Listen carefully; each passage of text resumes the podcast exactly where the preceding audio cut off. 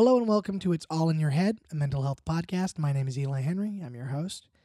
Before we get started today, I'd like to take a moment to remind you that if you or someone you love is going through a hard time, needs someone to talk to, you can always call the National Suicide Prevention Lifeline at 1 800 273 8255. That's 1 800 273 8255. They're available 24 hours a day. Their website has an online chat option and a lot of great resources as well. Whether you're looking to talk to somebody else, uh, whether you're looking to uh, uh, talk for yourself, whatever it is, you don't need to be afraid. You can reach out.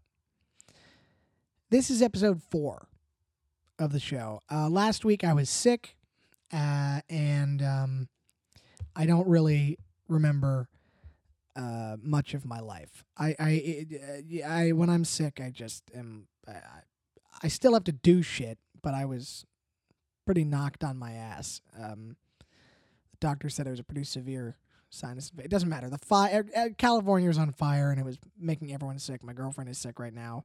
She might cough in the background of this. Uh, it, it, it is what it is. It is what it is.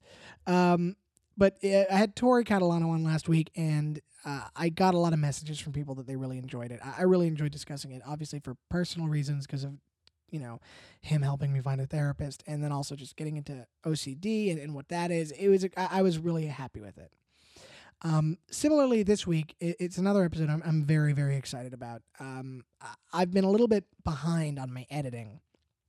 So, you know, whereas I used to kind of edit all these episodes a- as soon as I got them so I could just put them out there uh, right away, uh, or, or, sorry, uh, put them out there, you know, all one at a time later and, and not have to worry about it.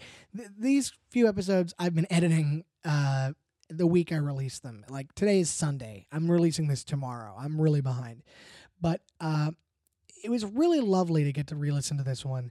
My guest this week is Aurora Brown. She is a, a performer, a comedian, a writer.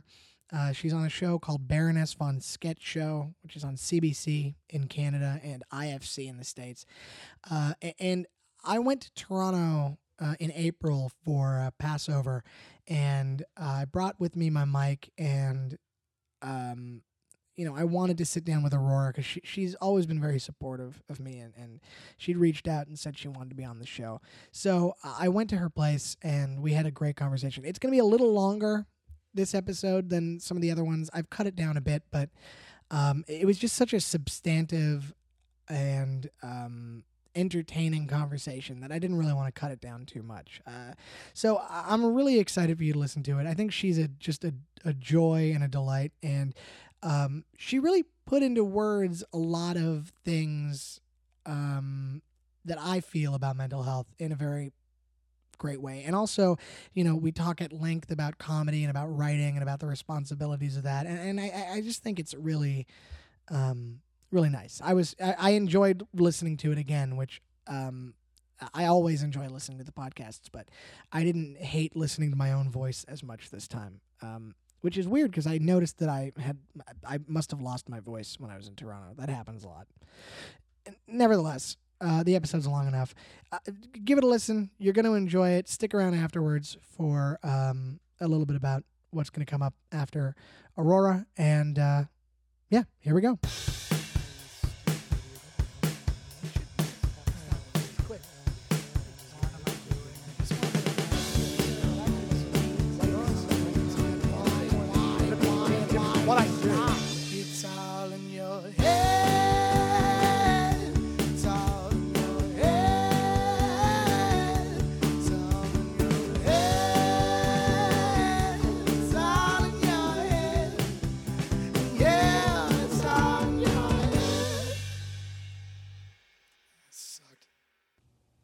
This red light came on. Good. Yeah, I just got to make sure because a friend of mine told me he did a pod. The guy that loaned me this said he did a podcast for a friend years ago where he got his his balls waxed, and uh, It they did the whole record. thing, and the guy didn't record. Oh my god. Well, this light came on, so I'm Yeah, no, assuming well said. I, I, I, after hearing that story, I'm like, okay, yeah, I'll check. I'll make sure. we did an interview once, and the, the girl had lost the. Oh Christ. Yeah. Yeah, that's that's bad. Well, I'm here. Uh, so Aurora Brown. Hi, hello, Eli. How are you? I'm great. Great. Uh, most of them don't start off with a fun story about ball waxing, but we're doing that today. Uh, so how are you? I'm okay. Uh, I had a family weekend and I didn't want to gouge my eyes out. So that's, great. a real, like, that's a real step in a, in a good direction. Uh, I think I'm, uh, I think, uh, I mean, I'm like, since this is, podcast is about what it's about, uh, like, I'll go, I'll go, I'll really Answer answer. depth. yeah. sure, please. Uh, I think there's always a point, especially at the age that I am, as I'm approaching menopause at some point soon. I can really, really, really feel the switch between I've just been ovulating to PMS is coming, and I think that might have happened last night because I I overcooked the cauliflower too quickly. They burned a bit, and I lost all my morale, and I'm still getting over it. You know, it's uh, the beginning Right, one of those so- like so it's, a, it's it's the little things. yeah, the little things. Um, I'm okay. It's a Was it more of? I mean, this is coming as a question from somebody that has never experienced PMS. Uh, was it just? Did it used to be a more uh, incremental thing? Yeah. Periods get weird. I mean, like the the things, uh, hormones, menstrual cycle. It, it's it's it changes, and you just get better at recognizing it because uh, PMS in general. It, it's if you're not aware of it, it sneaks up on you. It com- it convinces you for several days that you're terrible. You should write that angry email. Um, everything's bad and it just happens more dramatically now so i can really tell the difference within a half an hour whereas before it would like maybe take a day or two to kind of gradually come up so i, I wouldn't notice so much but now it's like oh i'm i'm like suddenly Watch angry yeah. Yeah. so it's like oh yeah I, I don't i'm not an alcoholic so i don't know what that you know when people say like you're an alcoholic for the rest of your life like the the urge is there you just get better at dealing with it Sure. it that's sometimes at least what it feels like. I'm still as as as crazy inside, but I'm just better at going. This will go away in a day, or this will be feel different. It's the same with how to deal with uh, a lot of mental health stuff. So that, that works. It's funny. uh, uh, based on the interviews I've done so far, I don't know how, what order they're going to be released. It seems like the theme is starting, at least 50% of them have to do with PMS so far. Because I had one guest on talk about um, PMDD. I can't remember. It's, it's, a, it's, a, it's a condition where, you know, her, her periods were always really bad mentally. She always got like right before and after and during. Mhm. She had the worst anxiety and depression ever, and Yeah. thought that it was just the way she was, but she was fine otherwise. Yeah, And then it was a doctor only recently that was like, no, no, that's that's this. Just take this, and you know, you need to work on it. And she was like, holy shit! And it just changed everything. yeah. So I so know that my I know that the, interesting. the menstrual cycle it's quite a thing because when I was pregnant, I didn't have a period, and it was the calmest nine months of my life. I would go to my that's therapist. not what I've heard about pregnancy. Though. Well, my I had a great pregnancy, Well, and and that part of it was great because I would go to see my therapist and be like, I, I don't have anything to talk about, you know. And so he'd say, Well, why don't we meet in a month? I was like, Okay, and then I would come again, and "Ah, I'm fine. And then uh, postpartum uh, depression was like having uh, PMS all month instead of just a couple of days a month. crap. And uh, yeah, it's just really it's a, that little voice in your head that like convinces you. It- Yeah. It just seems The inner critic. yeah. You know, I, I've been dealing. Question one, but we'll get we'll get to the other stuff. But no, uh, th- th- I'm s- this is question one. We're already having good stuff. But uh, yeah, I've noticed uh, lately because I've been I've been meditating a lot. Like I've done it like 60 days in a row now. wow. Uh, this is me bragging, uh, but I, uh, you know, they talk about the inner critic. hmm You know, there's that voice in your head that's like, "You suck, though." Like, we- you know, like that was a bad. You made an awkward interaction. You know, Yeah. Okay. And you know the ways to deal with that. But it's kind of funny when, you know, the other day I had like a panic attack. Uh, for the first time in a while, like and I had, it was like not a big panic attack, but it was like a thing, and I was just talking to my girlfriend, and I was like, "It's just, it's weird. Like I, I hadn't seen that guy in a while, Yeah. and he just showed up and i've been pretty good about recognizing what's the bullshit and what's just me. But then uh, this guy came in and she said a really funny thing. She was like he just showed up with a new scarf. It's like that's it. He just somebody i was like who let this guy in? He showed up with like a mask and a bow tie and a fake mustache. Was like, Totally. hello. Yeah. like, oh come right in sir. Uh, okay so w- what do you have? I mean I- we touched obviously on a couple things. I mean, uh, and I, uh, I just want to preface this like I am not like I'm not diagnosed. I, so when I when I talk about it, like I I, I want to respect people who like are like they're taking the meds. They have like a like a clinical thing because I'm probably like a lot of people that I've done some like armchair self kind of stuff. Um, the thing that I find that I have more, and, and I, I don't know if it's PMS related, but as I get older, I'm finding my social anxiety either it's either I'm more aware of it and I've always had it, or I it, it's getting worse. Um, I've always been a person who uh, is is anxious about stuff. I, I remember as a kid, like childhood to me seemed like very you know I was always worried about things. Um, I've certainly had depressed points in my life um, where I just could not get out of like a loop of self recrimination and that kind of thing. But now what happens is that uh, I did get into a habit of not going out too much when my son was little. And now, even if it's a room full of people that I've known for years, uh, if I don't have a work reason to be there, I feel like I'm completely adrift. And while I'm talking to people, it's as if somebody is standing between me and them, shouting in my face that everything I'm saying is dumb, Oh yeah. that I can't even make eye contact with them. Um, it's and it's and sometimes I don't go to events uh, because of stuff. It's just like if I'm, you know, getting that like that high kind of. It, it's not. I wouldn't call it an attack because I do know people who like really like they can't get on planes and stuff like that. But it's it's just kind of there, you know, like, and it's um. So I don't stay at parties. I don't stay after shows. Right. I don't, uh, it, and it just kind of, you know, it feeds into itself. It's like, oh, I don't want to go out so much, and so I stay home. My husband Chris, he goes out a lot, and then it becomes like a bit of a self fulfilling thing. I don't have a lot of, yeah. and occasionally, if I feel that I have a purpose in being there, uh, like if I'm at work, um, and I know exactly what my you know I, i've got to be there like you know it's work so i so i know what i'm doing we're all busy doing an activity so that's fine the pressure's off um, if it's a small enough crowd like if it's a couple of people and i can sit down and ask them how they are i always feel worried that i'm saying too much when people say how are you but if they launch into and just not that they have to go on for an hour because Sure. one person talking for an hour is always a bit uh, you know i'm Annoying. not actually their therapist but Yeah. but i prefer getting deep about where people really are like i don't mind Oh, yeah, sliding down it and then then then that makes me calm down when other people Well, it takes the masks off a little bit. Yeah. I, I feel that way too. Is like when somebody's willing to open up about how it's going, I'm like, okay, good. So we're, we're all humans here. We're we're, we're all Mm-hmm. fine. We're not we're not robots. yeah Um, I'll say a couple things about it. You know, you said one thing that I think is really important to address about the idea of um, about you know not uh, uh, being diagnosed, and so you don't want to take away from other people that are.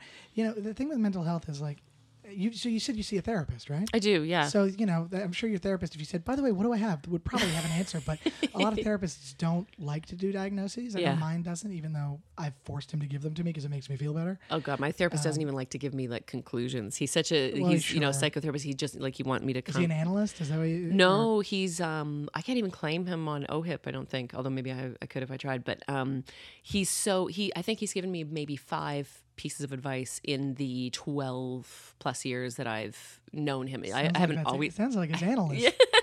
I haven't seen almost. him very. Uh, there have been several years where I just like haven't seen him, but there was a while I was seeing him like twice a week, and it was like I would beg him sometimes. He's like, "What do you think?"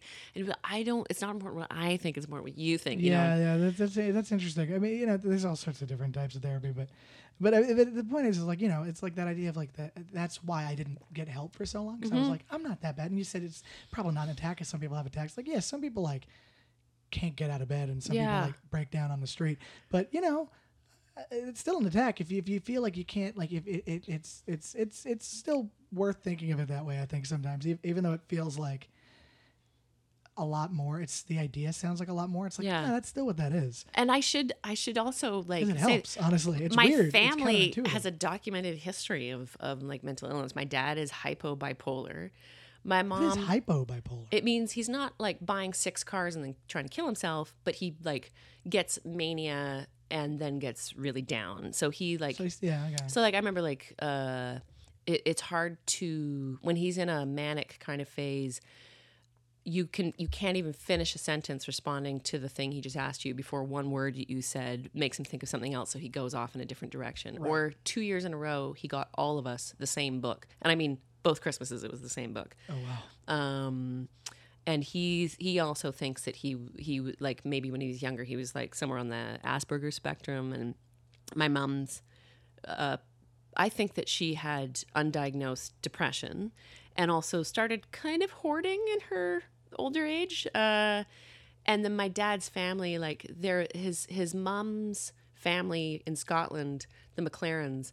Uh, they had this thing known as the Black McLaren that in their family tree they were known for having these raging these guys typically who were like raging and uh, um, terrible tempers and going off at the you know Good lord, yeah so that's an amazing thing to have tracking back that far. yeah her, um, Makes you think about how much in history is probably just like, oh, that guy just had this. totally totally But Yeah. well, th- that's but that's the thing. I mean, and that, and we'll get more into the that stuff a little bit later. But you know, it's just the it's that idea of like you know, it, it feels like it makes it worse to treat it like it's actually worse, but Mm-hmm. actually makes it better. I've found personally. when my dad was diagnosed it was it's like attack. It's like okay, well then I can treat this. yeah If it's not, it's just who you are. you know, Yeah. and that's a problem. but it made things make sense i know when my dad got diagnosed we were like oh so that Uh, Yeah. When I don't think there's a single person I've ever found out that I knew that had bipolar disorder. Uh-huh. That when I found out, I wasn't like, "Ah, okay. Yeah. I thought they were just an asshole or something. You know, like and that's what they tend to say is like, you know, I can't tell if that's it or not. yeah Uh, okay, so so uh, we've talked a little bit about mental illness, which is great, but this is also about the arts. So so what do you do? I'm uh, I'm many things. I'm primarily, I guess, an actor slash improviser. I'm uh, I do sketch comedy a lot. I I um, do straight acting a lot. I write, and uh, lately I've been an executive producer and even a director a little bit. Ooh, Yeah, uh, and sometimes I paint, oh, that's nice. and I like to sing a lot. I've Yeah. done, um, but uh, yeah, in the performing arts. That's great. Mm-hmm. Uh, how long have you been doing that? I mean, uh, you can pick the, from the start and, and, and, and extrapolate. I know that it's kind of when like I was a tree. child. no, I have been performing for a long time. I mean, I, my first uh, professional gig that I ever did was when I was in grade seven, and I'd done like community theater and stuff like that before then. But um, and I went to school to be an actor. I have a BFA from York, a Bachelor of Fine Arts. Uh, but then uh, I did go away from acting for a few years because school, you know, acting school can really burn you out. Um, school for sure. Yeah. And then uh, this current uh, stretch has been going since uh, I guess 1998. I started taking um, improv classes at Second City because my friend was taking them, and I was watching her show, and I thought, oh, that looks fun.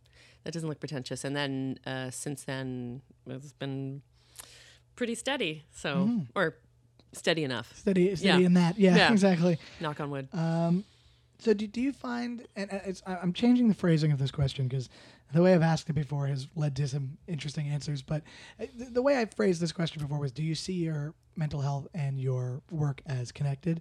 oh yeah. Um, and okay, actually, tell me what your answer to that is, and I'll see if it tracks with the way everyone's been answering it so far.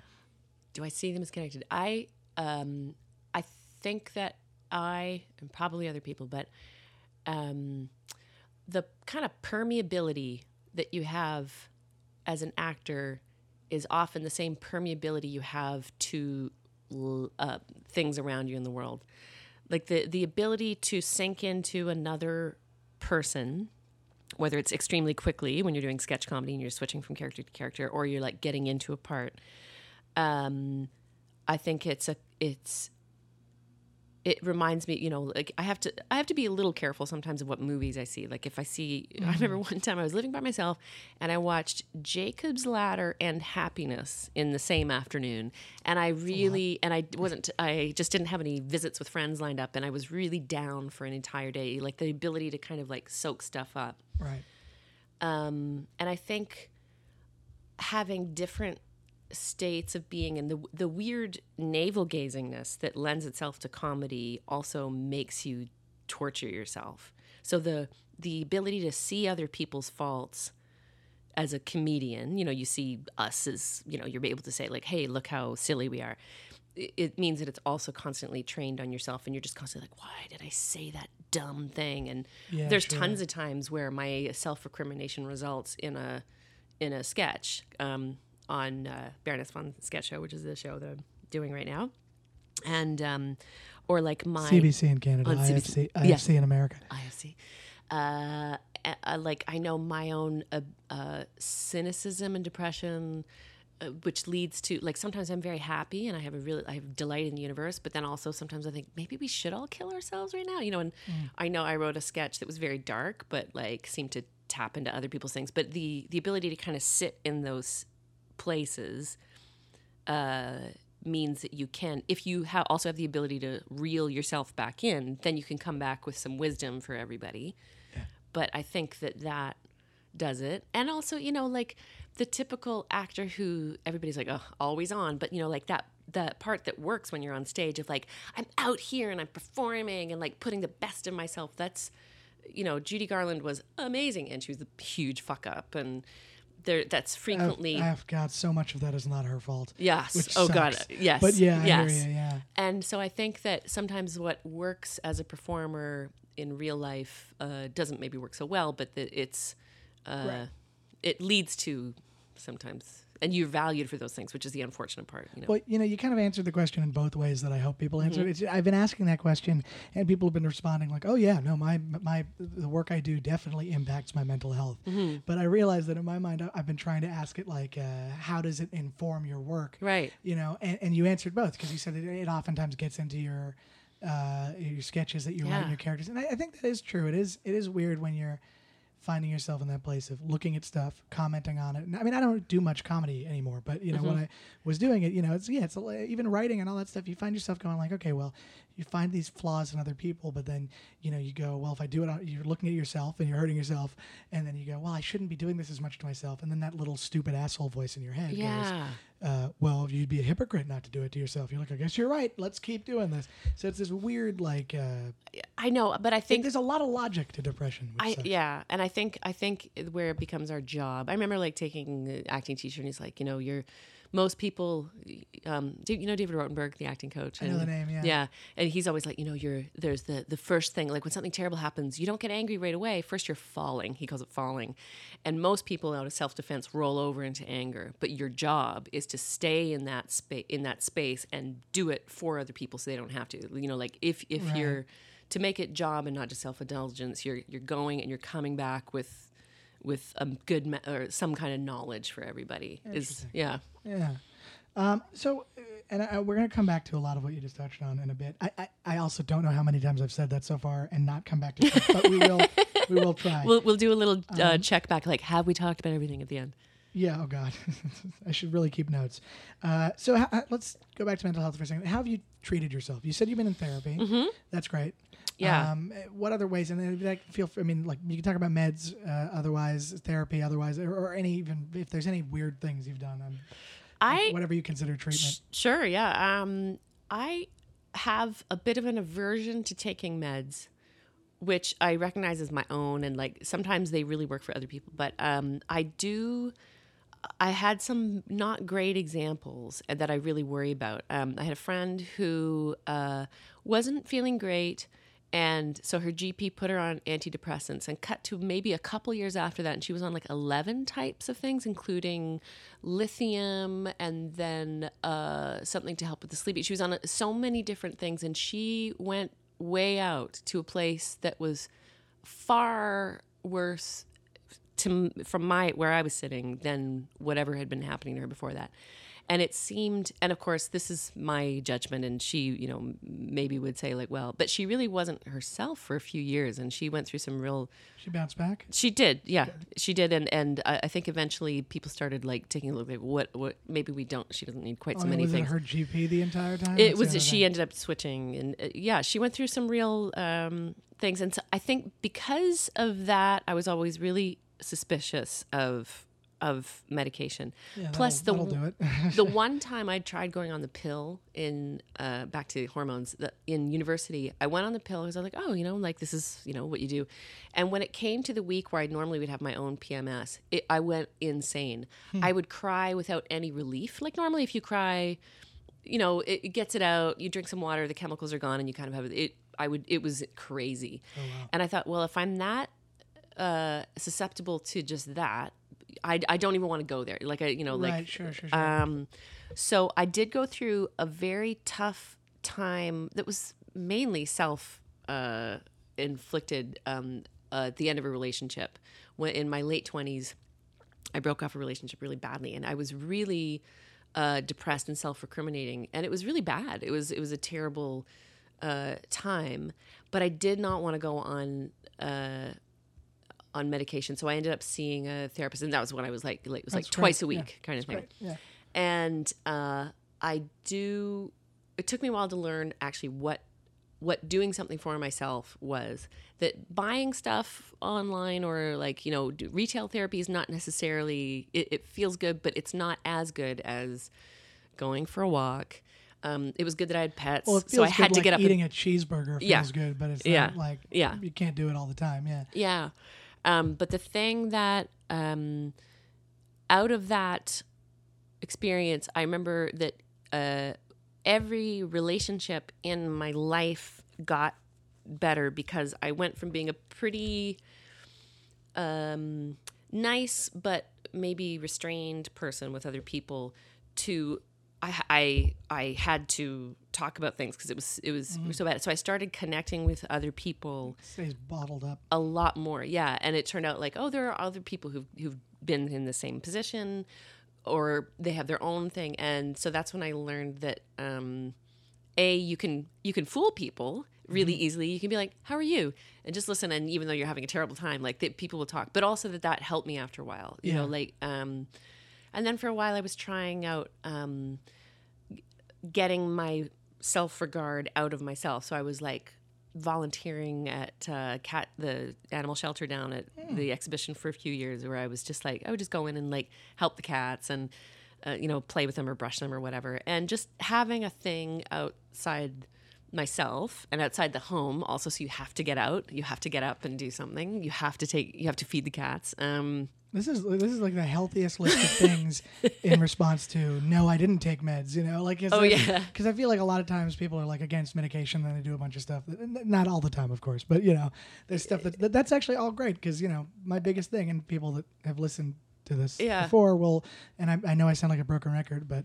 There's not a lot of repeat listeners. Anyway, it's this thing of like, you know, you take, uh, uh, I think that meds are great for people that need them. Mm-hmm. Like I'm on meds and if you need it, you need it. But uh, if you're taking meds and you're not under the supervision of a psychiatrist and Mm-hmm. you're not in therapy, like I think psychiatric medication is useless without therapy. Mm-hmm. And yeah, do at the very least do therapy. But like that's why I don't like a general physician just being like, "Well, here you go," because like you take Zoloft and you leave. It's like, well, Yeah. unless it's very specific, like you know, the- Yeah. like uh, Sugar, who was uh, my guest talking about PMMD. Um, she, you know, yeah, that made sense because of the, it was under the guidance of her OBGYN. It made sense. Yeah. But i in these other circumstances, it's like, well, you know, you gotta, you know, My-. So my that's why that kind of therapy stuff is y- good. Ru- yeah. Routine, structure, all that, you know. yeah it, it, it helped me navigate my own brain 'cause, um and not that i don't like do you know like ter- like Oh, we all do stupid things. Yeah, I'm just saying, like, you know, that's I'm. You I certainly, you know, like um, my mom died about a year and a half ago, and I certainly like, pulled a blanket of weed over myself, like you know, for a while. Um, but I'm that was just before it was legal, so. oh oh yeah, I'm a proud Canadian for a long time. I've been, I mean, I think most people in the city for sure. Uh, you know, it, people drink. I, I'm not a drinker because I get too hungover, but Yeah. um, but there were certainly times I I did stuff. I don't know. It's like I I was I was willing to like go into the weird wilderness of my own kind of dark side.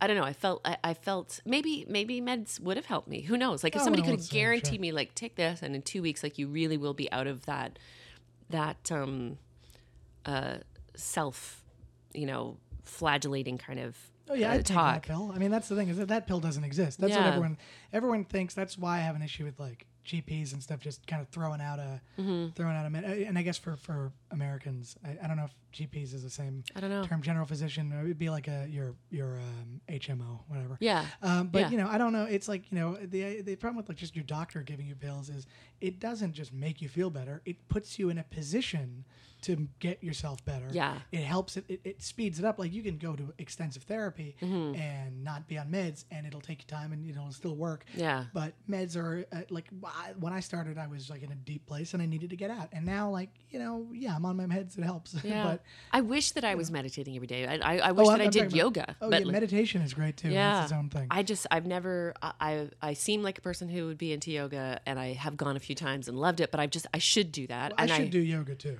I mean, that's We that's all should thing. be, you know. I mean, yeah, but that, that's the thing I find funny is that yoga and meditation are very. They're linked in certain ways, but very different in a lot of ways. Mm-hmm.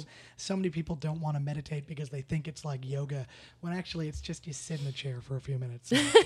and and look inside your brain, kind of like what you. You know what? Actually, I've the uh, I've never achieved like the state of mind that that meditate, but I will say that improv. Uh, sounds like a yes and kind of you know like. Well, that's fine. But when I have a good improv set, afterwards, I, f- I feel like it cleans up my brain in the same way that people describe meditation, or um, because you're you're literally in the moment, and afterwards, like it's like all the the the gunk is wiped away, and you feel this elation, and It's it's yeah, it's funny. I mean, I, I, you know, I, I, because I'm, I was so skeptical about meditating for so long, Mm-hmm. and even with this podcast, I mean, when I recorded the first set of episodes three years ago, I would always say, "Yeah, my therapist is telling me I should meditate, but I'm not. I haven't done it." Mm-hmm. And then I now I can only imagine anyone listening to the original episodes listening now because I'm like, "Oh, meditating." yeah. But it is this thing where you know you listen to it, and people describe it as like a shower.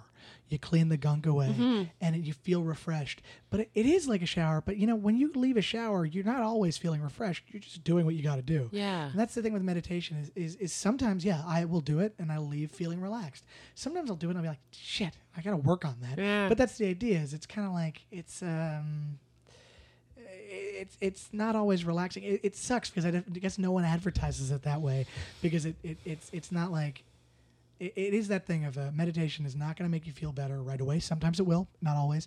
It will make you feel better in like two months. Yeah. It, when you think Um, of it as like little, deposits in the bank, you know, like Exactly.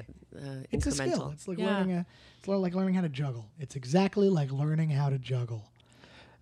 I had Uh, actually, you know what? I, I also sometimes I would. It was like a little self thing. Uh, uh, sometimes uh, I don't always consistently keep a journal, but at some points I have, and I would draw pictures of how I felt at the time. And going back and love that. looking at those pictures, it's like, oh, I was clearly in a shit way. oh, during man, this yeah, time. I've seen. Oh, that's that's yeah, I went through a bad. I've, I've been keeping a journal lately. Um, eh, like I've I've done it maybe.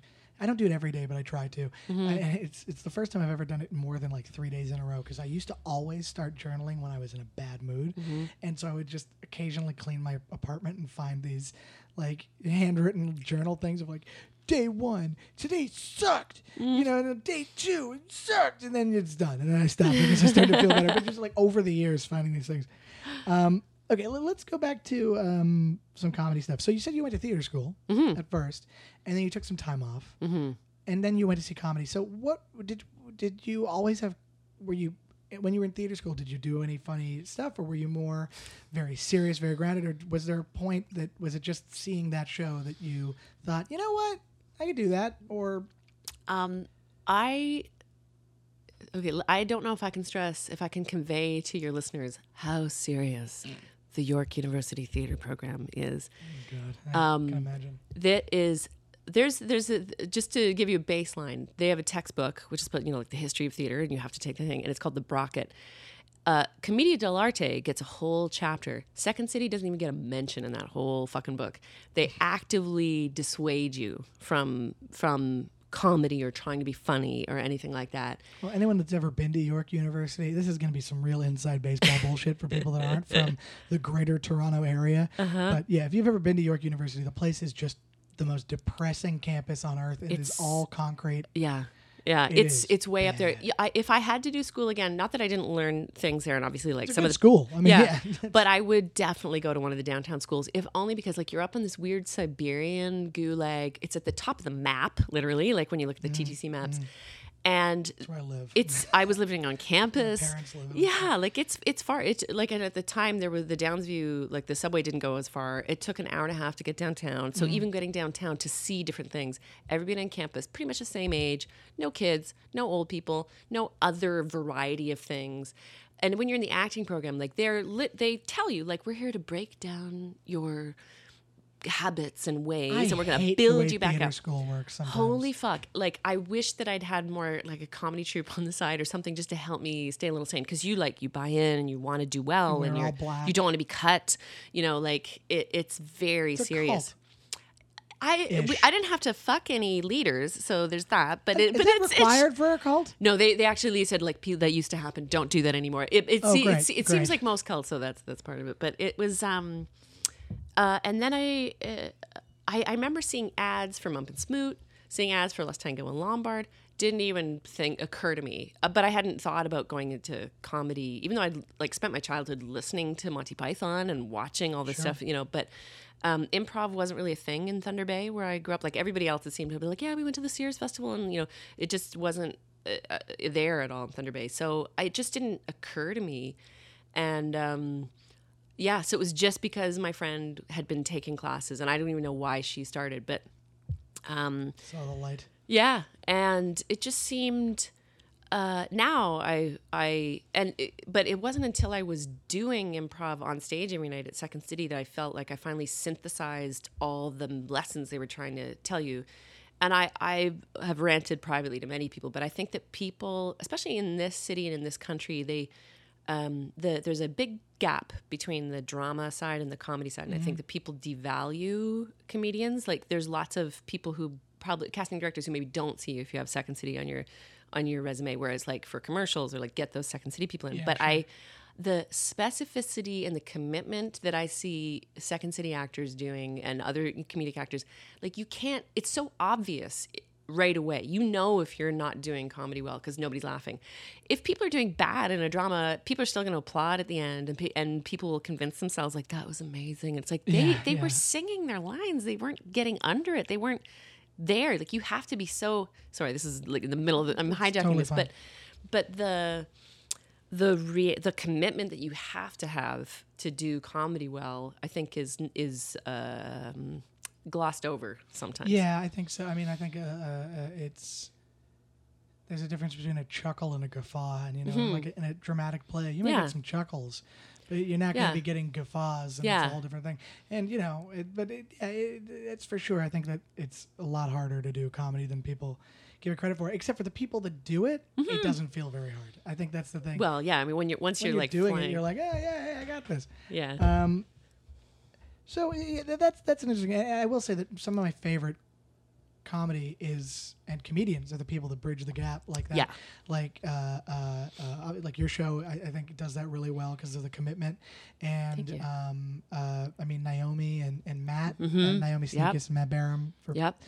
if you're, if you're listening, you don't know who they are, and a lot of you might not. You Baron Sneakers. They spend Baron half their time in LA, LA. though, so you can go catch them in LA. Yeah, no, sure. look them up. They're they're really funny, but they they, they spend a lot of time doing like theater, Mhm. comedy shows, like, Totally. specifically, and and um, the Templeton Philharmonic, Yeah. which is uh, uh, Gwen Phillips and uh, Brianna Templeton. I was just thinking about how talented Gwen They is this morning. so yeah. fucking funny. They're so I did a play with them before I left. Uh, Yeah. uh, and they are so funny, and Yeah. but they're my favorite performances because I, I, I, I really hate seeing a show, and there's a lot of this in LA. You see a show, and it's just a bunch of people just being smartasses, Mm-hmm. and not even that good. Like they're just up there talking, and it's like, okay, yeah, good stuff. Yeah. okay, very funny. But it's the ones like uh, another friend of mine um, has a, a troupe, and it's the first improv I've seen in years, and they're really funny because they are committing and Mm-hmm. they're into it, and they're following it, and they're tracking it, and it's like, it's great. Yeah. But I mean, as I said to you before we recorded, I do think that the worst kind of art is bad improv. the worst art, so wretched. fully, completely. It's so wretched. terrible. Oh God, yeah. Um, okay, so let's let's talk about Second City because Mhm. uh, uh, so you started doing classes after seeing your friend do it. yes. Um, now the, the, the thing with Second City that a lot of people I, don't, I think don't know is so you know if you're familiar with UCB Mhm. or or Improv Olympic IO or that kind of stuff, it's improv and you think it's just people go up and they make everything up, right? Mhm. The thing with Second City is they do that, but you you have sketch shows that are written through improvisation. Yeah. So you start with a base and and I know this it's weird doing podcasts because it feels like I'm just in your house explaining to you how Second City You works, literally are in my house explaining to me. I know, but but to anyone listening, this is for you, not yes. not for not for main stage alum or Brown. Uh, so yeah, you come up with these ideas and you you expand on it. So. Uh, it, it- people talk a lot about you know being a woman in comedy and like it, right now it's it's a big thing just just women in the world Yeah. uh, which is great. It's like I'm glad we do this every like 20 years. Um, but Second City, I think, is one of those interesting things where, like, you know, UCB, people have issues with, like, okay, well, you know, not getting proper playtime. And a lot of comedy theaters, like stand up shows, not enough women being booked. At Second City, so if you're on the cast, you're writing the stuff. So I'm wondering how, how if, if it's if, if it gives you a lot more of a chance to be more uh, uh, uh, uh, to put forth more of those ideas, to comment on more things, if that was something that was on your mind, if, if that was part of the experience. Yeah, I mean it's it's you at Second City you are the writer and it's weird because you put six performers in. That's the, the people who are on the cast. They are primarily the they're there to to be the performers that they are. And not that the writing is secondary, but they don't go around looking at people's well, at least in Toronto, they don't go around like just looking at a script package or something and then choosing it from there. And uh, although I know that it's different in Chicago, that they will come in like with ri- things written and that kind of stuff. But in Second City, um, in Toronto, you would come in with a premise, which is basically, it's hard to define like what what is a premise. It's like the kernel of the scene, and it's what happens in the scene, not the backstory, not the description of the characters, but what happens in the scene. Like This is oh yeah, go, go yeah, ahead. like uh um I was just going to take this opportunity to pitch a bunch of premises, but that's fine. you go ahead. every day it happens. Um God. uh and so you the premise or so the the idea with Second City was starting with improv from performers is that uh, you can you make choices in the moment in front of the audience with another improviser there choices that are kind of greater uh, than or more unexpected than the choices you would make just sitting by yourself with only your own brain at a computer or at a typewriter. When you're in the, the writing process at Second City, it's the most stressful time because not everybody is a natural writer. People are more like performers. You're trying to get yourself you know like how much are you in the show? You're trying to get on stage. You're trying to get your material and you hope that the director likes it. You hope that the audiences like it that it's funny enough that you're represented well. And you may or may not get along with your castmates either. Like mm. because you're not it's not like you're choosing your Or compatriots you're being popped in there. you're being popped in and And, usually and it's the and it's but the idea of what goes in the show is the director is the kind of like the buck stops there. Would you say? Yeah, I mean, and some directors, sometimes you get along with a certain director or they like your stuff. Other ones, they're more interested in a certain kind of scene. And hmm. so you may like the director, but not have you, they just don't jive or the cast is changed by one person and that completely changes the chemistry of status backstage. There is no. No one convinced of their own status more than like uh, uh, I will go on a limb and say a male improviser in his twenties. Like Sure. they really know what is right and wrong, and you know all the Yeah. I wish everybody could hear the eye roll. You Oh, you did. might people that may have felt my my rolling of the eyes. and, it's- if somebody it's- felt it downstairs. yeah, it was it was a tough time. It was like a crucible, and I, it- you know, it's very it can be very depressing. And uh, but that was I remember like going down to like, oh God, should I quit? And just like, well, I just just the the the discipline of like. I don't know if I'm terrible or not. All I can do is put my head down and keep going. And that the the as far as mental health, like the um the sense of like all I can do, I can't see the end right now. I'm just gonna put a foot in front of the other It's the and best work. yeah, for anything. Yeah. that's all you can because sometimes you can't trust your own perceptions about yourself and your situation, right? Like maybe I'm so down I'm only seeing the negative or I haven't seen the sun for several days and I'm a bit dehydrated and like low in vitamin like there's so many things so kind of sometimes the only thing you can hang on to is like where's the next step and that's true in, at Second City and Do you think so? you said you know. Uh, I mean, obviously, there's a comment about just a male improviser in his twenties, uh, but uh, in terms of the way it works, is because the performers are the writers, and Yeah. you're, you're all bringing ideas to the table. I mean, if you're, i i was it equal relatively in terms of like was there equal footing in terms of being able to bring ideas there, or or, or, or was it able? Would, were you able to find a more empowering place in that, or was it yeah tough? It, it, it like I said, it, it changes each time the cast changes and each time the director changes. Uh, the first show I was in, I was kind of like uh, I was really new to improv. I had my my you know York background, so I was like working as hard as I could to bring that kind of stuff. But I had not done. I didn't have the same experience as everybody, so I was just kind of feeling my way. We had a clown. We had Mike Kennard, who's one half of Mump and Smoot. He was our director, and he had this really weird like intuitive kind of thing. And so I had a good, I had a really fun, good show for my first sec, uh, scene, uh, my first show. Second show, uh, the cast cha- had changed a little bit. Those dynamics changed. Love the director Chris Earle, and I loved the show that came out of it, Psychedelicatessen. But it was like my worst show, and we did that show for ten months. And I remember like this, this, the night How after long open, do you usually do a show? now they do them for six months here. Um, it was a long time, and it was like I remember the second night after opening, bowing to the audience and feeling like so ashamed that this was my show I'd given to people, and but I learned by the end of that to just like love the time on stage, Right. like you know love the improv sets, and so. The next show I did, uh, I got some of my favorite scenes in. The show had a lot of problems, and then my final show, um, we had uh, Bruce Pirrie as our director, and I think at that point I had more confidence. Carolyn Taylor, who's on Baroness, like this, that's where we met at Second City. Um, she, I didn't do any scenes that weren't with her, and it was like Bruce just like whatever we threw down, he got. Um, so I had the like, opposite thing as I had with Chris Earle, where like I just couldn't get the the political stuff that Chris Earle really liked, but Bruce Pirrie loves to laugh and he loves like I, it was like it was just easy. Yeah, you just do fun stuff. Yeah. But um, also, as far as like uh, being a female, like because you know I get asked about that all the time, Well, obviously guess because currently, yeah. yeah, and it's like there's Being such a moment in Baroness. Obviously, sketch, like yeah. it's a big, uh, it's a big thing. At the time, I remember thinking that Second City was kind of a like it was a bit of a sanctuary because I almost never ran into or felt I never ran into sexism. Occasionally, it would happen, but um, previously in the Second City world, there'd been a long time in Chicago where it was always two women and four men. Right. Um, and I think it was Tina Fey who changed that.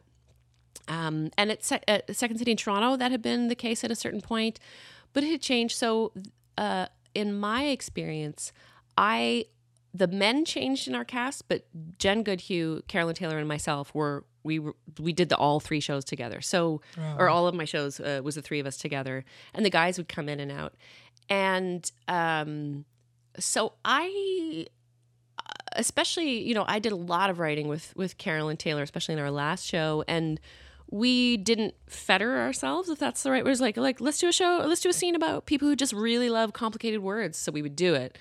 Um the only time we ran into uh, any kind of sexist kind of stuff is Carolyn had this uh, scene where at the end of it she had it's revealed she has an incredibly huge period stain on the back of her white jeans in a in a junior school assembly, and when uh, it, we had there were some some hang-ups to overcome in the men in the organization around Oh, that. really? Yeah. Not understanding or just not. Oh, they were just grossed out. They were like, "Mm, "Is it earned?" It's like this is the biggest laugh I've ever heard. You know, like you've let such crazy shit go. go Right. You know, um, but it was a place I did I feel. it would come in those comments. And sorry, sorry to interrupt. But Yeah, it- yeah. it- those comments would probably be where this because I feel like you know, and obviously this is different for a lot of people, and I'm sure there's different experiences for a lot of people. But you know, I feel like a lot of sexism and, and, and racism and things I see yeah, come from like people just not getting it. Like not, they're not saying like, "Well, that's a woman thing." yeah, But they would be like, I don't know, is it earned or is it like it comes Yeah. in backdoor through trying to comment on the actual Yeah. joke and being or like, when they're looking over it as like, oh, I'm like, st- you know, kneeling there, kind of painting on her butt with the red acrylic paint, and you "Is know, too much? or they go by and go, "Ugh," you know, it's like Oh, you, yeah, those sure. those I think things that probably would have surprised them. They didn't realize that those little bumps were inside yeah. them, but you, their very first reaction was that. I mean, luckily by that point we were like, uh, well, I don't give a shit. We're doing this scene, you know. So Also you have veteran performers Uh, yeah. at that point, yeah. yeah. Um, and also, like, I mean, I talk about my dad and his mental stuff, but also, like, there's, uh, I come from a family of five girls. And so there was no brother to contrast with. Okay. And my dad is also like he's uh he's one of the I he's never used the word bitch. I've never heard him use it besides like in a sailing race saying, "Well, you son of a bitch." But he, I he's the one of the least sexist guys that I know that I can think of. So we great. we were just always like, "You're gonna do your thing. Why wouldn't you?" You know, like I've had to I've had to work on saying the word bitch. I just like it. It just is. It was so in my vocabulary, just Mm-hmm. in a in a casual way. And my girlfriend, when we first started dating, was like, "Nah, it's not for you." And I was like, I, you know, I and I I subscribe to a very like. I mean, I think when I was younger, I had a lot of like an attitude of, well, words are just words. Mm-hmm. And then I grew up and was like, well, if it bothers some people who it generally applies to, then I won't say it. Right. What the? Who gives a shit? yeah. like oh no i don't get to say it bummer Yeah, like yeah. yeah, i'm jewish there's a lot of shit i'd rather people not say I you know. bet. um, i'd like to go to uh, uh, talk about baroness Sure. on sketch a little bit so uh, just for people that are uninitiated if you want to tell them a little bit about what it is Sure. Uh, Baroness von Sketch Show. It's a it's a televised sketch show that um, Carolyn Taylor, Jennifer Whalen, and Meredith MacNeill, MacNeill and I uh, we created. We've we've had we're about to or we're a few months away from our fourth season airing. So it's uh, it's been going to the CBC. It's uh, it's um, a show we created because. Um, uh, Meredith MacNeill, she just come back from England, where there is more female representation on TV and certainly in the sketch world, and she'd been involved in sketch there. And she just she came back uh, after living in the UK for a long time and just wasn't seeing it on TV. And um, she had connected with Carolyn Taylor at This Hour's 22 Minutes. And then Carolyn knew Jennifer Whalen and myself. So uh, we came in also and we wanted to make a show that was made for for TV. It, it's uh, it's single camera, although we do use two cameras sometimes. But it looks like single single camera. It's it's not. Um, we never do it in front of a live audience. We do it on location. Um, Yeah, for there's people that don't know the difference, so it was single cam is just Yeah. like The Office or Yeah. Parks and Rec, and multicam is like Friends, Seinfeld, or Yeah. Big Bang Theory. Like it's yeah, audience stuff. Yeah, uh, we don't have a laugh track, and we were all just really we were on really on the same page as far as like what we wanted to, what kind of comedy we knew we wanted it to be relatable, and then take it absurd. Not that I don't love absurd for absurd. I mean, I love Monty Python, and there's, sure. you know, but we wanted to start with what is uh, true, and we wanted also to start from our perspective and they're not um, although there is a, a ton of female sketch comedy in canada live um, um, there hadn't been uh, I don't know that there'd been anything since like maybe Listen Missy, which had been like in the '90s. You know, like it just wasn't on screen. And I think because because uh, Broad City had done really really well, and you know at, at that time, like if you're pitching anything that people, it's Broad City and this put together, like that was Or a really whatever year yeah. it is, you gotta If you had a thing, web yeah. series you wanted to do well, you know, um, I've always wanted to hear the most absurd combinations of things. Yeah. anyway, we'll get to that another time. Um, so that and the Tina Tina Fey, Amy Poehler thing, I don't think you can discount that because they had just, uh, you know, they had done so well that people I think here felt safe to like they were looking for that. I I think. You know, not that we, not to discount our own experience and stuff like that, but you know, when people are like, "Why do we want to show this show now?" It's like we were kind of trendy. Our idea, you know, it was Yeah, I mean, it, it, it's like one of those double-edged swords of like, I'm really super happy Mm-hmm. to see the, you know this show get a chance, and it just it just sucks that the, the, the other side of it is that it's like because probably some executive was like, well, we should.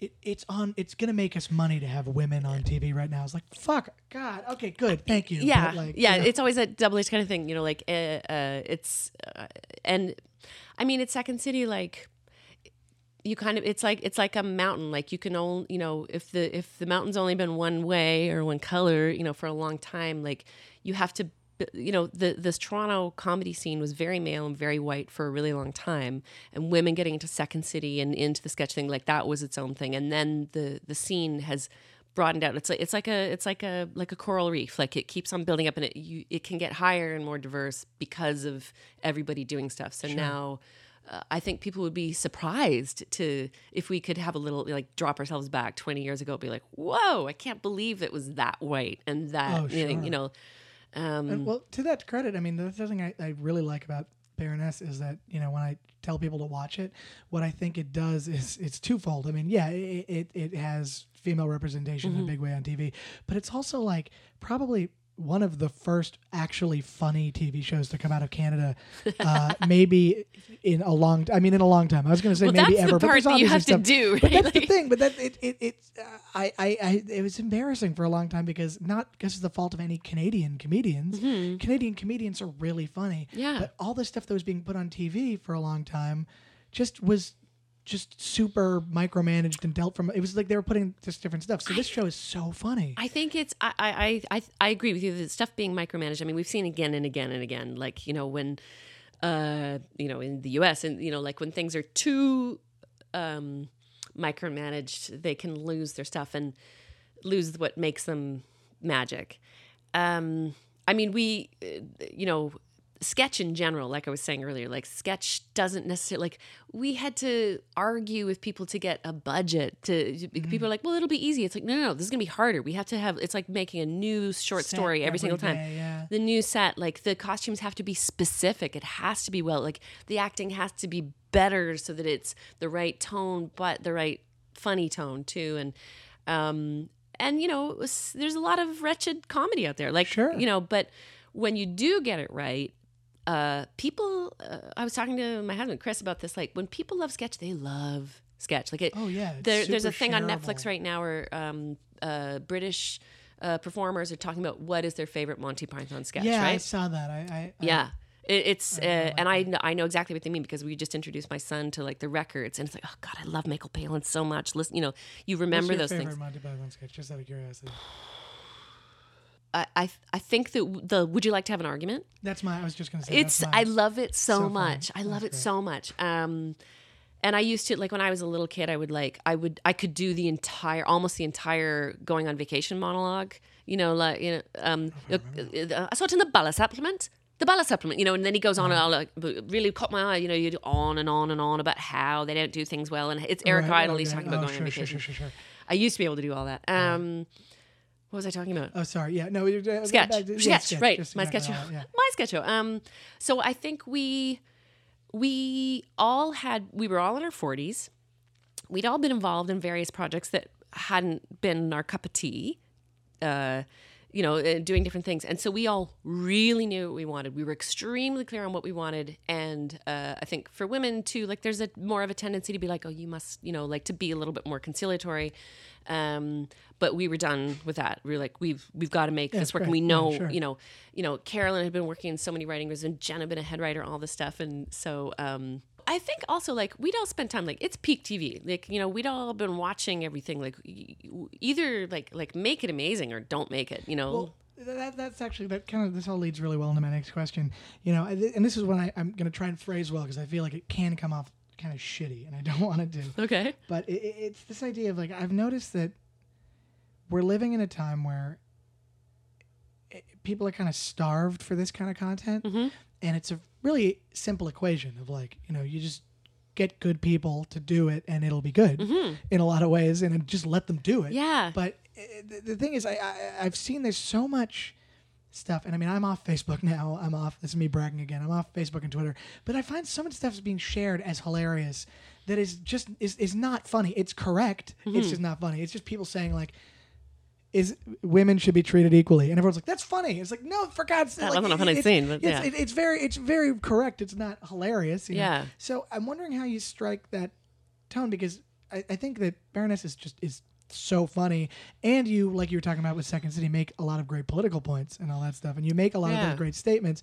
How do you strike that balance of, of not getting to a place where it's too, and I put this in air quotes, preachy, you know, where it's Oh, just yeah. it's just making a point and not being funny, as opposed to, you know, Yeah. the other way. I think that it's it, it- there, you you have to present truth, and it's kind of like how big is the group whose truth you're representing.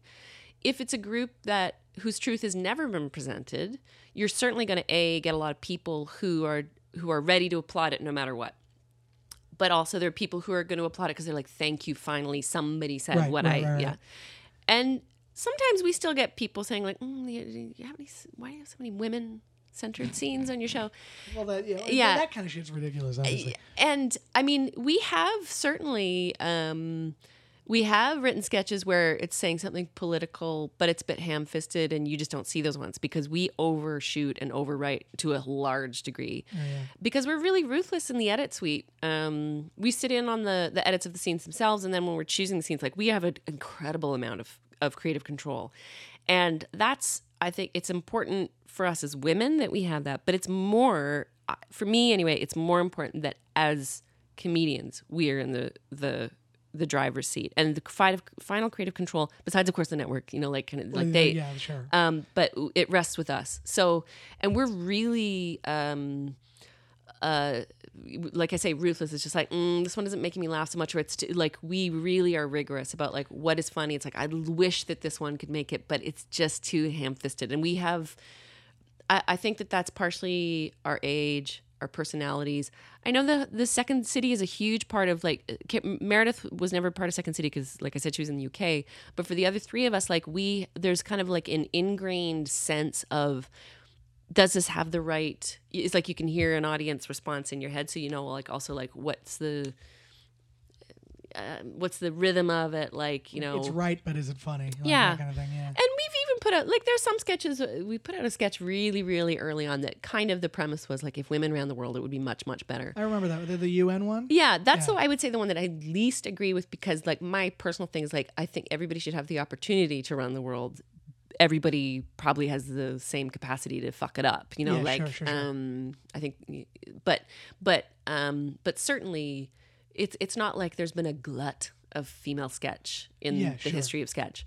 So there's, you know, sometimes just saying something out loud is it's like, "Wah!" You know, like oh, and I don't, and that's one of those things I find interesting is like I, I, I always understand reaction, you know, like Mm-hmm. on these things. I always understand why a lot of things get shared when, when I, even if I don't find them funny, oh yeah. you know, I'm like, that's, yeah, but, but I mean, and that's just from me being a Mm-hmm. comedian that I just kind of get a little anal about it. And I feel like I'm probably guilty of a lot of what I was saying earlier about, you know, dudes in just being like, well, does it, does it, was it earned? Yeah. you know i'm sure i'm guilty of that too but it's, so that's I- I- it, but it sounds interesting like your process of it almost is you start huge with like well let's get the point out when you write it and then you break it down is it funny Mm-hmm. and then you shoot it and then you break it down to is it funny so like you have to separate Yeah. those two things Yeah. i think for it to, to It work has to be funny first. Like that's the it's Right. that's the thing because you know nobody loves being preached to. Um, so it has to be something that i think some people do lately i don't I know. guess. Well, yeah, there, there's certainly some. That's yeah. I mean, so, sometimes extreme messages are really um, seductive, sure yeah. but it's sometimes it, it. I think it's mostly that we're always like, is this true? And also like this is true for like us as white women who live in a big city, mm, mm, you know, and mm-hmm. and um so we have we try to be really rigorous of like do i know this to be true? Do enough people at the writing table know this to be true? And it's not always like as a woman this is true for me but like we i think everybody tries to start from like me going out going through my life as a person i find this is true and if you want to you know i think we've seen again and again in art the more specific and truthful you get the more universal uh, a piece of art can be sure um, I certainly do believe that like underneath it all, you know, we are all the the same. Like the essential truth of being a human being. Like you know, uh, we we are all the same, and you forget that because of the packaging. And so if you write from the packaging, then you might only. Uh, appeal to other people who have the same package, but if you're writing from what's underneath, you know the stupidity of things, and like I said, like the self criticism that comes back, Oh, yeah, like sure. um, that's I think it's like it's like that was the dumbest thing I just said. I can't believe I obsessed about this, and um, I will say that even though, like I said, sometimes people are like, are there too many women scenes? I've had just as many men. I've had nine year old boys. I've had retired dudes say like, oh man, that sketch about like building the fire. I've done that exact thing or whatever. Or um, so if if we're doing our job properly, it speaks to women for sure, and everybody else who's ever been a person. and, that, and that's the thing that I think is so important. What Mm-hmm. I love because I, I something that I talk about with Savannah a lot, and she's she brought it up, so that helps. You feel justified in bringing think, this. well, no, My it- girlfriend said this. I well, didn't think of it. She did. That's the thing. It's not a bad thing, but it is funny. It's just that she's, you know, we, we'll, we'll like see these movies and there's these movies and, you know, it's an all female cast and it's like, awesome, great, yes, give me Mm-hmm. that. But there's always this one moment or in a show where they'll like have like this one point where they make a point of saying, like Ocean's Eight. I loved Ocean's Eight. It was an Mm-hmm. Ocean's movie. It's exactly what I wanted it to be. But you know, she pointed out there's that one scene where they go, "People aren't going to think we can do this because we're women." It's like Mm-hmm. just just do it. She's like, just just put women doing things on stage, that, on screen and on stage. That's awesome, and then we'll get the message. Yeah. And that's the thing is like to what you're saying, like that idea with one of my favorite sketches and one that I, I think I showed her as her introduction to your show was the uh, the pharmacy one with the um, Oh, she's trying to co- buy Monistat, and I won't let her. trying to buy Monistat and you Yeah. won't let her. Yeah, and that, that you know you explain it and it makes a lot of sense because it's that whole thing of, of you know I've never bought Monistat, but I've gone to a pharmacist to get embarrassing shit before. yeah, And just the idea of like getting, you know, shit from the pharmacist is really funny and like it being really embarrassing is really funny. That's what I find funny. yeah, I can understand why there's an extra layer of Yeah. like, yeah, you know, you can bring a societal layer of like, well, the medical industry and doctors blaming women and not putting this thing right over the counter. Why does it have to be? You know, it's like the Mm-hmm. or why does somebody feel they have to explain your body to you? All that, kind of, yeah. yeah. It has that extra or that other uh, stuff for women. But you're right. Like, hopefully, like you you get you get it if you even if you don't know. Um, uh, but if you know, it's like, oh, oh yeah, Exactly. And that but came, that was a thing. about it, yeah, know? and that was a thing that happened to to Meredith MacNeill. She was trying to buy it, and you know, maybe the pharmacist thought they were being helpful. You know, the Virgo part of me gets that, but it's like, but what it comes across is like, it's like, just give me the thing I'm asking for. Yeah, well, I mean, I one time I had to get something for. This is a hard story to tell without it sounding bad, but Mm-hmm. it's like I had to get something that was for like, you know, down there it was a not it was a Mm-hmm. non-sexually related thing. It was a thing that happens. I don't understand. It doesn't matter. I needed a thing, and I and the pharmacist was just like, I went to a new pharmacy, like a local pharmacy. I was like, Mm-hmm. I'm not gonna go to one of the big change chains, and the guy was like. Trying to be helpful and friendly. So this is for dad. I'm like, yeah, just give me the fucking pills, man. Just give me Mm-hmm. Yeah. the pills. and get out of here. Yeah.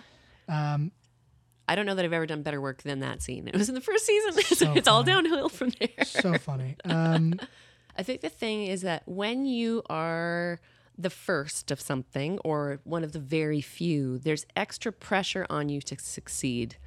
Um, Adam Sandler has made so many crappy movies. Um, but they do keep making money, I guess, and nobody suggests that maybe white guys do shouldn't do. they do keep making. Maybe they're like, maybe we shouldn't give other. Is like that was a terrible movie. You know what? It's because he's a he's a guy, or it's because he's a white guy. We shouldn't give other white guys a thing. But Right. um, there's extra pressure on like if say Black Panther hadn't done incredibly well yeah. Uh, and been an, an amazing movie, like maybe Marvel wouldn't have taken that chance. I don't see. Uh, it's not. uh, We're. I think we're still seeing. uh, Like you probably won't get another sketch show of women in their white women in their forties. Yeah, because people go, well, that's all. That That's you know then that's too many of those Yeah. that special thing as opposed like there have been a lot like there are a lot of dude sketch troupes. Um, they are about to actually start shooting Tall Boys to Men, which is like for very young, you know, like non-white guys who Oh, are great. like, yeah, th- that's that's happening. And I think if if uh, if we could make it that the deep like the main default isn't that that we're not an exception and like thank god we did well and also like not just as women but also as like canadian creators staying in the in the, Oh the yeah, country thank you. right I mean, that's the thing. Canada. that's the main thing If, you- like if you have people listening from the states, I mean, the problem with Canada uh, and the entertainment, the not that there's one, but is that a big thing is like you know we don't. All of the stuff we watch is American. yeah Growing up, and any of the Canadian stuff is was at least when I was growing up, was like not great because it wasn't. It was the same group of people like a lot of the time, and maybe not taking chances and also because there's just not the economy to do it like there's 10 times the people in the states and they can fail way more like we don't see all the shitty stuff But we now see the great all, stuff now now I'm in the states on Netflix. i'm seeing Schitt's Creek billboards, which is a Canadian show. I'm Oh seeing, yeah, Kim's you know, Convenience is on new- U.S. Netflix. and- uh, and- Working and- Moms on U.S. We're begging them to put our show on. Baroness on being on IFC is huge. Mm-hmm. Yeah. you know, it, it just it makes me so happy because I'm seeing you know so Yeah. many amazing performers that weren't getting a shot yeah, now getting out there and showing more stuff. I hesitate to invoke his name because he uh, he makes me mad. But I think that when Louis C.K. got that deal for his show Louie, where like FX was like, Oh, "Here's yeah. two hundred thousand thing, you do, what you want. you want. and he and it's like when you let a good creator like make a show, um, and Good, you know everybody creatively, a good creative, yeah, creator, yeah. I mean, when that he makes uh, he makes me angry because he's such an art. Well, I mean, besides what he did, um, he's such an articulate, funny person on so many other issues, and his the way he's handled it since like he could have told us really articu- articulately like a couple of other men have done of like what it is to be that person to do that stuff and go through the shame but instead of, of, of instead of coming back from that darkness with something valuable for all of us that we could have like learned from and he could have learned from he just took this super defensive thing so it's too bad because it's tarnished that Yeah, I mean, he, he, uh, it's uh, I, I I hate when I hear his name. I hate I when people keep talking about it. Every time he's in the news, I get upset because it it, it it's such and it, it's so weird to say from like the perspective of just a first of all just a dude, but Mm-hmm. a, a dude that just listened and had no interaction. But it's that idea of like you know, man, you you built your whole thing that a lot of people liked on being a voice of reason. Yeah. and making that and that- and that- opening up your dark to be such a piece of shit in Oh, such a yeah. potent way. It's like I'm personally disappointed because I loved him so much, and I loved and what he said about parenting and I know women and, and, of those things I still and think about. so- yeah, I still think about some of his stuff sometimes. Oh, yeah. And I still quote it sometimes Yeah. because, in a sense of like, you can't take away the, the correctness of certain things. Mm-hmm. Just going back, you know, yeah, we talked about comedy for a while. We got into that. Uh, to mental health for a second. Um, and I feel like you know this has been great because you, you, even though we have been talking about comedy, you've been splicing in these little moments of, of, of mental health stuff. So growing up in a family that had, you know, mental health hmm issues prevalently. I mean, d- did that impact your way of looking at your mental health and, and your way of dealing with it? yes. I I would say growing up, being a youngest child, huge, huge for comedians. There was a one point in Second City where all of us in the cast were all youngest children, and there's Oh, wow. to get I'm the youngest too. I yeah, right. Like you have to How and siblings? uh, four older sisters, and there's a there's a bit of gap between me and the next one. So there's six years between the next youngest, and then the oldest one is 11 years older than me. So there are these four big, you know, articulate, really smart people. Um, so you have to run faster to catch up. And and w- I think once I realized that me like imitating commercials could get people's attention, um, was was great.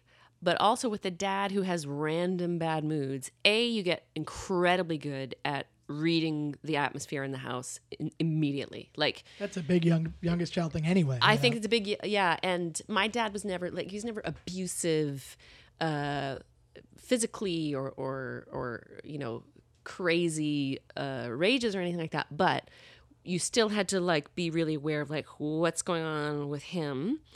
Um, and I've heard that reported from other people who have like you know th- something big is going on with your parents. You just learn to to read people Oh, yeah, immediately. sure.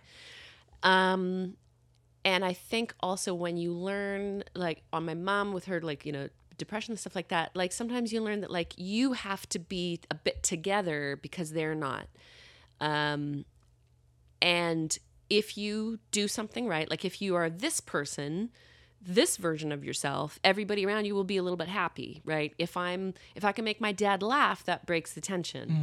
Um, and then if you're not getting positive uh, feedback just for being born, if you feel you have to work a little bit for that love, that primes you for a career in the arts better than anything. You know, you just Right, right, like right. me isn't necessarily uh, worthy of attention and love, so I better step it up a bit. Um, That's it's it's it's it, so it's so true to like my experience as the youngest Yeah. child that it made me for so long be like, how did anyone that's not the youngest go into this? Like, what? But it, it's funny because everyone's got different Yeah. reasons. But But you you hear again and again like they had a terrible childhood, so they excelled. Like Quincy Jones, you know, some like people that had amazing childhoods. Yeah. You're like, wow, okay. Yeah, I mean, my knows? childhood was fine. Like it was had yeah. issues, but you know, who didn't?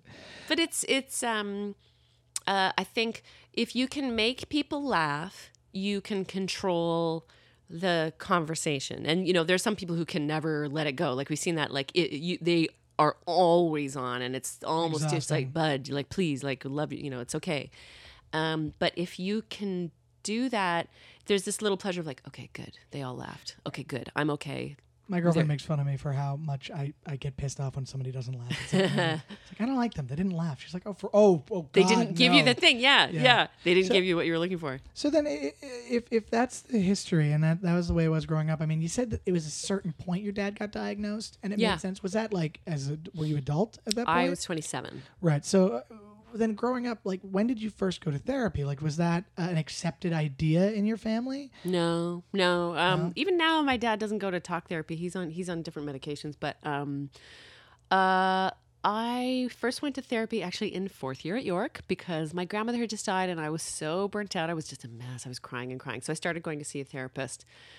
Uh, and then, um, but it took me a while to to to stop the patterns. Even though my dad had been diagnosed and I had started going to therapy, it's not like I was like, oh, I'm going to do great things for myself right away. Like it, t- t- turning that ship took a, a while. It was a bit of a slow turn, um, and uh, so it wasn't until I had the therapist that I have been seeing for a long time. Uh, he is a very steady, quiet presence.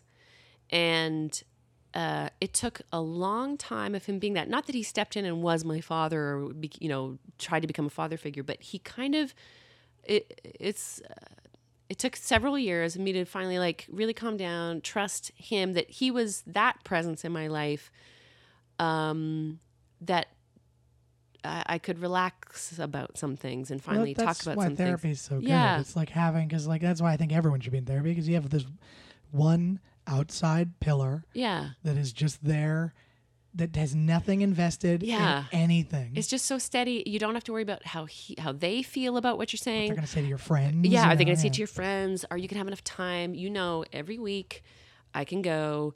I can be late if you have issues with lateness, and I had to go through that phase. Mm-hmm. Um, uh, but that he and he was really he he didn't he wouldn't come to see any plays that I was doing. He tries to avoid watching the show because he just wants to have Oh, like his experiments. I know. I was like, yeah. please watch the show. This is you know, but he wouldn't. Um, I, I've thought if I bump into my therapist outside of the office, a black hole will open. Up. I don't know what I would do. I think I, it, Yeah. it- it- uh, what would they be wearing? Like imagine seeing them at the beach, like something like that. I just it is the whole thing is, we would have to talk. You'd have to talk about it. The whole next session would be like how you felt when you saw them and like. and then it would be ruined. but he was but it was but i think that he helped me uh, and that particular quality and like you know he articulated like the the five times that he actually gave me advice you know i was talking about like whoever i was in love with um because you know i think many people attest to this. When you have a troublesome relationship with one of your parents you're drawn to that person in your romantic life mm. or in or that kind of person or that kind of relationship or your friendships or whatever which not aren't necessarily always great for you. And i remember him one time saying you know you're worth hanging out with even if you're not sleeping with a person. Because i was stressing about something like that. And nobody had actually said that to me. And and I rem- and it, it, it you know like that penny just drops something as it is basic weird as when you finally hear something because somebody you can hear something a million times. Somebody could say that a million times, and then there's just one day where you're like, mm-hmm. oh, yeah just that moment. It's like, my therapist said something like that to me the other day. I don't even remember what it was.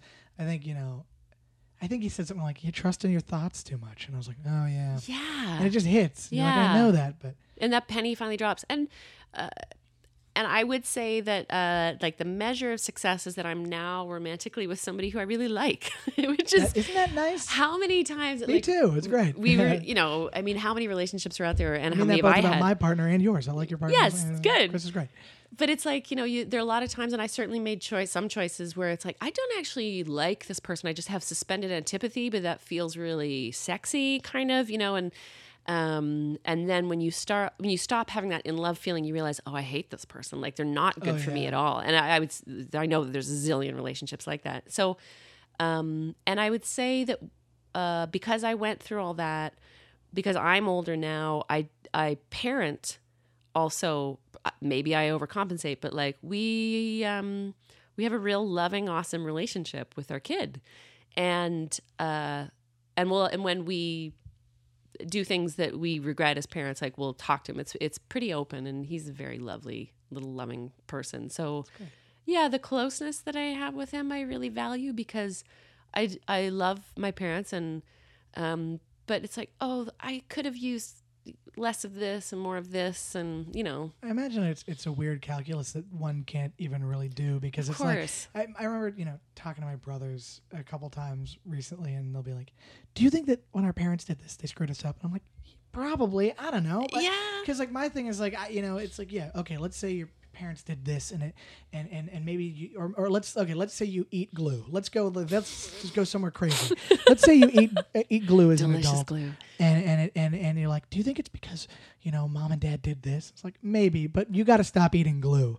You know what I mean? It's like it doesn't really matter how we got here. It's let's let's just talk about it, it matters for like I'm sure there's something gonna you know. Oh, uh, he'll have something. Everybody up in every way. That's- Yeah. there's nothing you can do. you maybe know? we love him so obviously that he'll be an underachiever who knows you know it's Oh God, yeah, exactly. There's all Uh, these things, but yeah but yeah it's and it, it's it's a bit hard to sort out like um like my mom's mom was an alcoholic and my dad's mom beat him till he was about 15 neither neither of them did those things like so i didn't know that until late in my 20s then i'm like oh you are a person like you are a person who is a product of alcoholism impacted these and things. you are a person who is a yeah impacted by that. So now knowing those things now it makes a little mis- a sense. So you can when it's subtle sometimes it's harder to pick apart. Like if your parent really obviously abuses you and there's no good good things uh, although it's painful it can be a lot easier in some ways to say like you are wholly bad for me and i'm gray rocking you and i'm yeah, not going to yeah, see you but it's hard to when it's like that. I love you, but you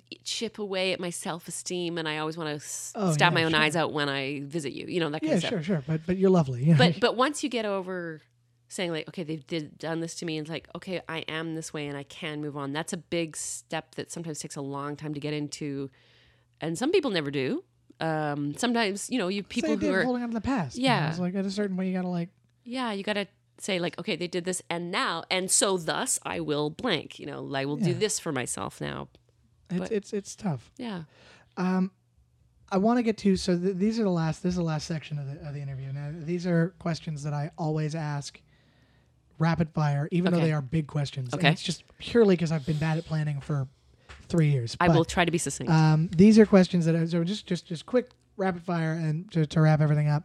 Um, what's the best advice you've ever been given about dealing with your mental health and comedy?